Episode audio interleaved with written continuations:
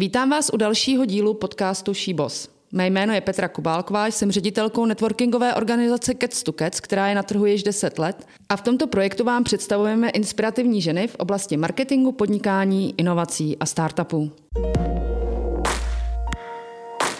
Sponzorem tohoto dílu je EIT Food, Evropský institut inovací a technologií. EIT Food se věnuje podpoře ekosystému pro startupy potravinářství a zemědělství. Chce rozvíjet talenty, vědce a vědkyně, chce přilákat nové talenty do samotného oboru, chce podporovat zavádění inovací a hlavně EIT Food se věnuje ekologii, udržitelnosti a rozvoji technologií. Pokud vás zajímá, jak je do tohoto projektu zapojena Česká republika, podívejte se na stránku eitfood.eu.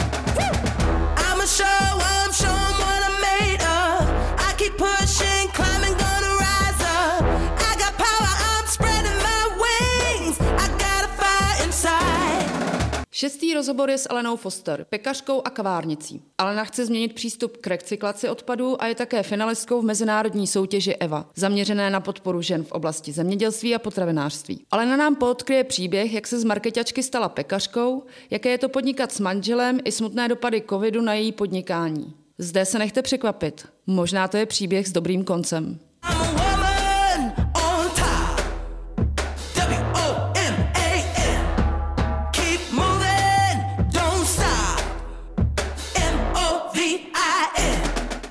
Aleno, vítám tě v podcastu Šíbos. Jsem ráda, že jsi přijala naše pozvání, jsem ráda, že jsi ho přijala i díky tomu, že jsi součástí programu EVA. Dostaneme se k tomu později. Ale nejdřív by mě zajímalo, co vlastně ty děláš. Já vím, že máš pekárnu a kavárnu a že tahle ta praxe tě motivovala k tomu, že teda si vymyslela novou inovaci, nový projekt, s kterým by si teď nově chtěla uspět na trhu. Ale jak tvůj příběh vůbec začal? Tak nejdřív děkuji za pozvání. Uh, jaký příběh? Pekárny. Pekárny. Tak pekárně jsem přišla vlastně jako slepý houslím. Vzhledem k tomu, že já jsem vlastně vystudovaná a kovaná v marketingu, nicméně jsme s manželem začali projekt pekárny v rámci nějaké investice s kamarádkou, která po velice krátké době zjistila, že je to moc práce a odjela do ciziny. A my už jsme měli zainvestováno, takže jsem se naučila péct a už deset let provozujeme pekárnu. Naučila jsi se péct, ty jsi předtím nepekla a neměla si vášeň pro pečení? A přesto já, jsi si pořídila pekárnu? Já jsem neuměla ani štrůdl. a proč teda pekárnu? Přišlo ti to marketingově dobrý, nebo... Tak za prvé už jsme tam měli zainvestováno a za druhé já vlastně jsem dělala v reklamní agentuře, mm-hmm. Kde jsem dělala ráda, vzhledem k tomu, že jsem měla možnost se věnovat eh, hlavně mezinárodnímu marketingu, což mě hodně baví ale zkrátka nebylo zbytí, tak, takže tak. Uh, ty jsi pekárnu otvírala před deseti lety. Uh-huh. Uh, jaká byla investice do pekárny v tu chvíli, rámcově, řádově? Uh, zhruba 700 tisíc. 700 tisíc. A mohli jste začít pít? Ano. Um, já jsem slyšela od uh, jiných pekařek tady v programu, že založit si nebo otevřít pekárnu není úplně jednoduchý, s čím si se musela vypořádávat. Asi prostory bylo těžké najít. To jsme měli velké štěstí, co se týče prostoru, ale v podstatě eh, asi nejhorší bylo sehnat nějaký jako slušný vybavení, mm-hmm. naučit se to samozřejmě a, a zejména teda najít eh, vhodné klienty. Mm-hmm. Protože Jak vlastně jsme začínali jako uh, velkou obchod. Dodávání do kaváren a hotelů a tak. A využívala si právě svoji zkušenost z marketingu při oslovování potenciálních klientů, nebo ne? Určitě. Museli jsme samozřejmě od tiskových materiálů přes nejvíc teda funguje word of mouth, ale uh, museli jsme prostě sehnat ty klienty a nějakým způsobem se propagovat. Takže Hele, ano. Hele, a co je teď s kavárnou? Pekárna, kavárna, dává to asi smysl obchodně? Kavárnu jsme měli vlastně čtyři roky, druhou, ta první moc nevyšla. E, s tím, že to šlo taky dobře, měli jsme tam velký dětský koutek, nicméně nás bohužel teda položila situace covidová. Mm-hmm. Tak to mě mrzí. Protože, no děkuju, protože vlastně my tím, že jsme s manželem v jedné firmě, tak jsme najednou měli dva nulové příjmy a vlastně i pekárna, která byla závislá právě na restauracích a cateringu a podobně, tak přišla ze dne na den o klienty mm-hmm. a udržet oba podniky vlastně bylo neúnosný. Tak jste se rozhodli, že cukrárna nebo kavárna vlastně bude Bohužel uzavřena? musela, musela jít pryč, aby jsme zachovali, aby jsme zachránili pekárnu. Podařilo se vám zachránit pekárnu? Museli jste udělat nějaké opatření, protože přece jenom ta situace trvala dlouho. Stále co já, trvá. Stále trvá.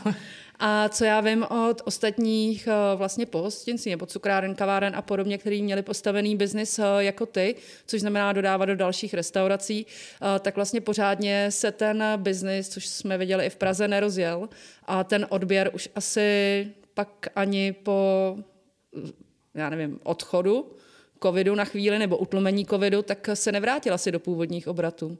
Ani náhodou. My jsme v podstatě na nějakých 15% než na jaře nebo než loni. Mm. S tím, že my jsme měli pokryté hlavně centrum Prahy, mm. které je v podstatě úplně mrtvé. Takže, takže tam nic. Další jsme dělali hodně cateringy do velkých firm, typu Amazon, banky a to taky to vlastně nic se neděje. Hmm. Vypadá to, že pekárna byla velmi úspěšná, to by předpokládalo i to, že vlastně máte nějaké zásoby, zálohy finanční, které by vás mohly podpořit nebo pomoct překonat tohle období. To, má, to jsem máme... asi naivní trošku.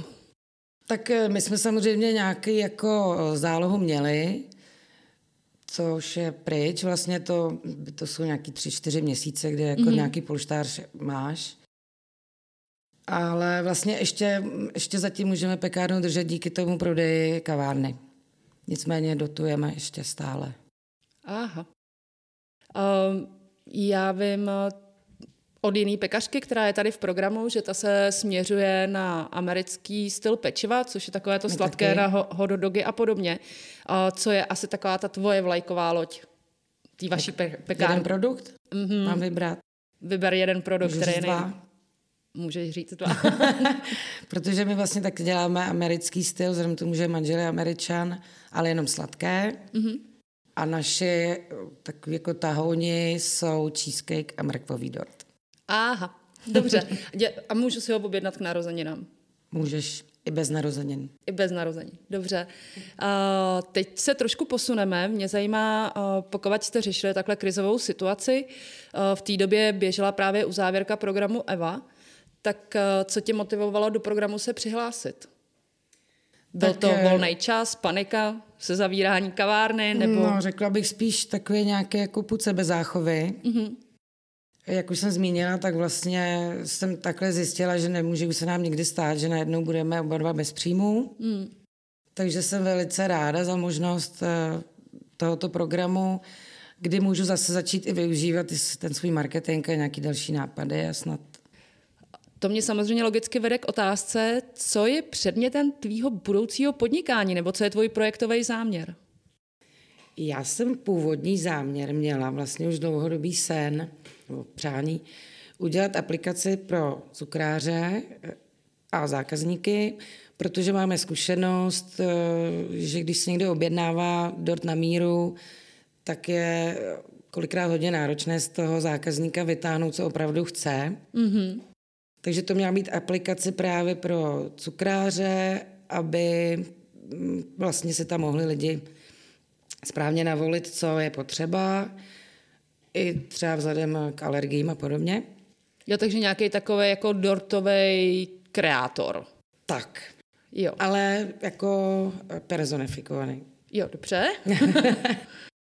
Ale nicméně během vlastně i pod konzultaci se svým mentorem protože jsem měla ještě další nápad, takže jsme dospěli k tomu, že se budeme věnovat tomu druhému nápadu, protože tato aplikace je hodně náročná na přípravu, na, na vývoj mm-hmm. a mhm. tak. A ten druhý nápad se nám tak líbí hodně mm-hmm. a taky může být mezinárodní, k čemuž, k čemuž bych ráda dospěla. A tam se jedná vlastně o zpracování plastových obalů a odpadů. Našli jste při teda překročení, což v programu můžete, já jsem za to ráda, proto máte mentory. Našli jste v druhé variantě projektu nějaký úskalí, který je specifický pro Českou republiku? Je něco, co by mohlo vlastně skazit podnikání s touhle aplikací do budoucna? Tak teď si narazila hřebíček na hlavičku, myslím, že to říká. Protože vlastně už při průzkumu trhu a vůbec situace u nás v České mm-hmm. republice jsem eh, různými rozhovory a podobně zjistila, že u nás třídění plastů je naprostá katastrofa. Počkej, to mě překvapuješ, protože já třídím tak, že si musím v kuchyni nechat přistavit speciální kontejner. To je bohulibé, to já taky, nicméně vlastně myslím, že to dělá většina z nás. Nicméně to další zpracování vypadá tak, že všechno jde na skládky a pálí se to. Ne. Ano. Jak to? Protože máme hrozně špatně napsaný zákon, takže vlastně jako skládkovací, myslím, že se mne, eh, takže to skládkování je tak levné, že vůbec nemá smysl pro ty firmy, aby ty plasty třídily. A je to také napsané až do roku 2030. Aha, a takže ty máš projekt na novou aplikaci, která mě pomůže si vybírat, jestli jsem to správně pochopila, asi zboží v obalu, který se dá okay. líp třídit. Ano, ta aplikace ti řekne vlastně, jak, jaký typ plastu, protože mm-hmm. některé výrobky mají, ty obaly jsou až ze třech druhů plastů a každý je jinak recyklovatelný, což spousta lidí taky neví. Takže ti má dát vědět, co kupuješ, v čem to je, mm-hmm. Jak se to vytřídí, nebo jak by se to mělo vytřídit. A vlastně další, jako i druhá strana je ta, že to je asi dlouhodobý teda záměr, ale že vlastně výrobci a prodejci by si potom už měli taky sami rozmyslet, do čeho vlastně ty svoje výrobky balí. Mm-hmm. Takže já se nainstaluju aplikaci, kterou prostě ty se svým týmem vytvoříš. Budu nakupovat takový zboží a takový obaly, aby prostě se to nejlíp třídilo mm-hmm. a pak to všechno půjde na skládku a do spolovny. U nás ano. A Nicméně samozřejmě teď děláme i průzkum trhu eh, zatím v Evropě, mm-hmm. protože ne, ne všude je to jako u nás, takhle katastrofální, takže ta aplikace zase, eh, to nebude lokální záležitost, ale chce, aby se dala použít prostě dál, což půjde. Takže tam budete mít i evropský rozsah? Ráda bych, nejen. Ale z začátku určitě jenom Evropa. Jenom Evropa, ne svět, OK. No to do budoucna doufám, že jo, ale tak musíme krok za krokem. No. No tak koukám, že si udělala obrovskou změnu v projektu, tak eh, za to jsem ráda. Přece jenom eh, takováhle aplikace by asi měla být v tom případě stavěná anglicky, což ti pravděpodobně stíží situaci tady v Čechách, ale asi bude jednoduchá. A jak by si se chtěla dostat do Evropy? Tam může být obrovská nedůvěra k tomu, že je různá legislativa, že ta aplikace prostě není napojená na ty data, že ten výrobce může být jiný nebo ten obal může být jiný. Máš to nějak promyšlený, jak ji propagovat? Tak určitě se musí počítat za prvé nějaké té jazykové mutace. Mm-hmm. Určitě by byla první ta angličtina. Co se týká češtiny, tak si myslím, že momentálně úplně nebude potřeba. Že bychom asi začali rovnou to angličtinou. Určitě se bude muset zohlednit legislativa v těch daných zemích. Mm-hmm.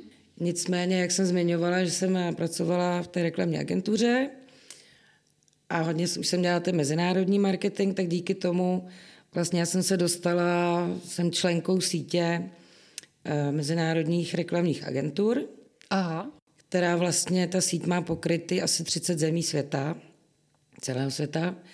Takže tady vidím velký potenciál, že by mi eh, vlastně tyhle ty místní eh, agentury mohly pomoct jak v nějakém eh, průzkumu trhu a té legislativy, tak i potom s, s tím marketingem místním.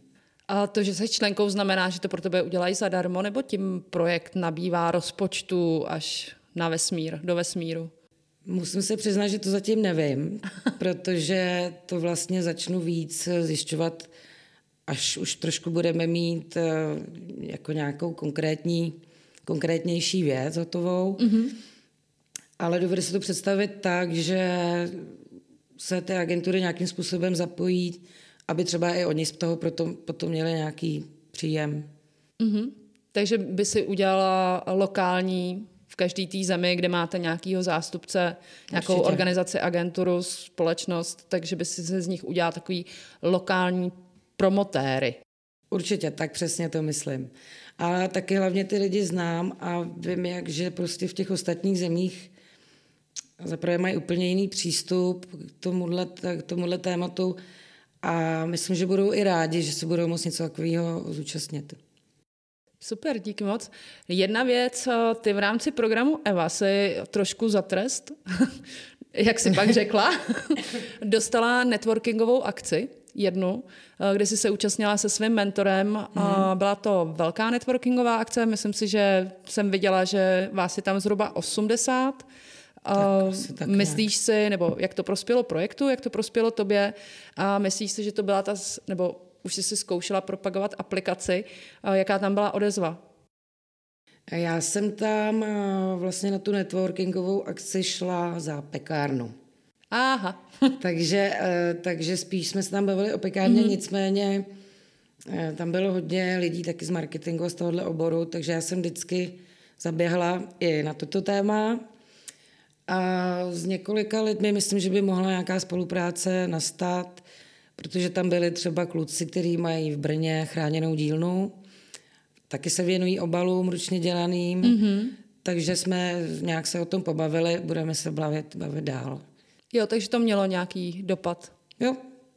Tak jo. to jsem ráda. Uh, ještě jedna věc mě zaujala. Uh, tvůj manžel, protože já se každýho ptám, uh, tvůj manžel je američan, máte spolu podnikání. Jak to funguje v manželství, pokud oba podnikáte a najednou jste uh, oba bez příjmu? Špatně.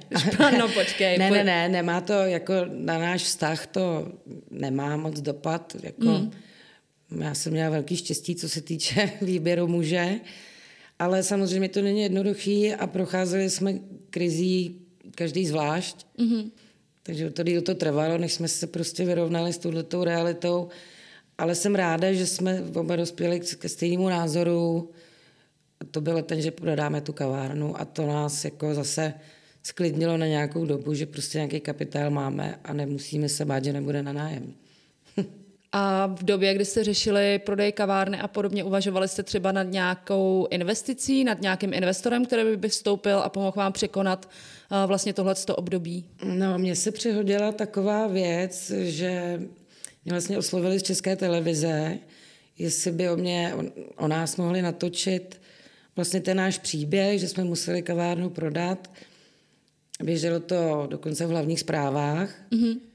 A ozval se mi jeden pan doktor a nabídl, že by nám rád pomohl, ať už přijmou jako finanční investicí, což já jsem nechtěla přijmout jako peníze jen tak, ale vymysleli jsme tam i, že by třeba nám nakoupil nějaký stroj, aby jsme mohli trošku změnit výrobu.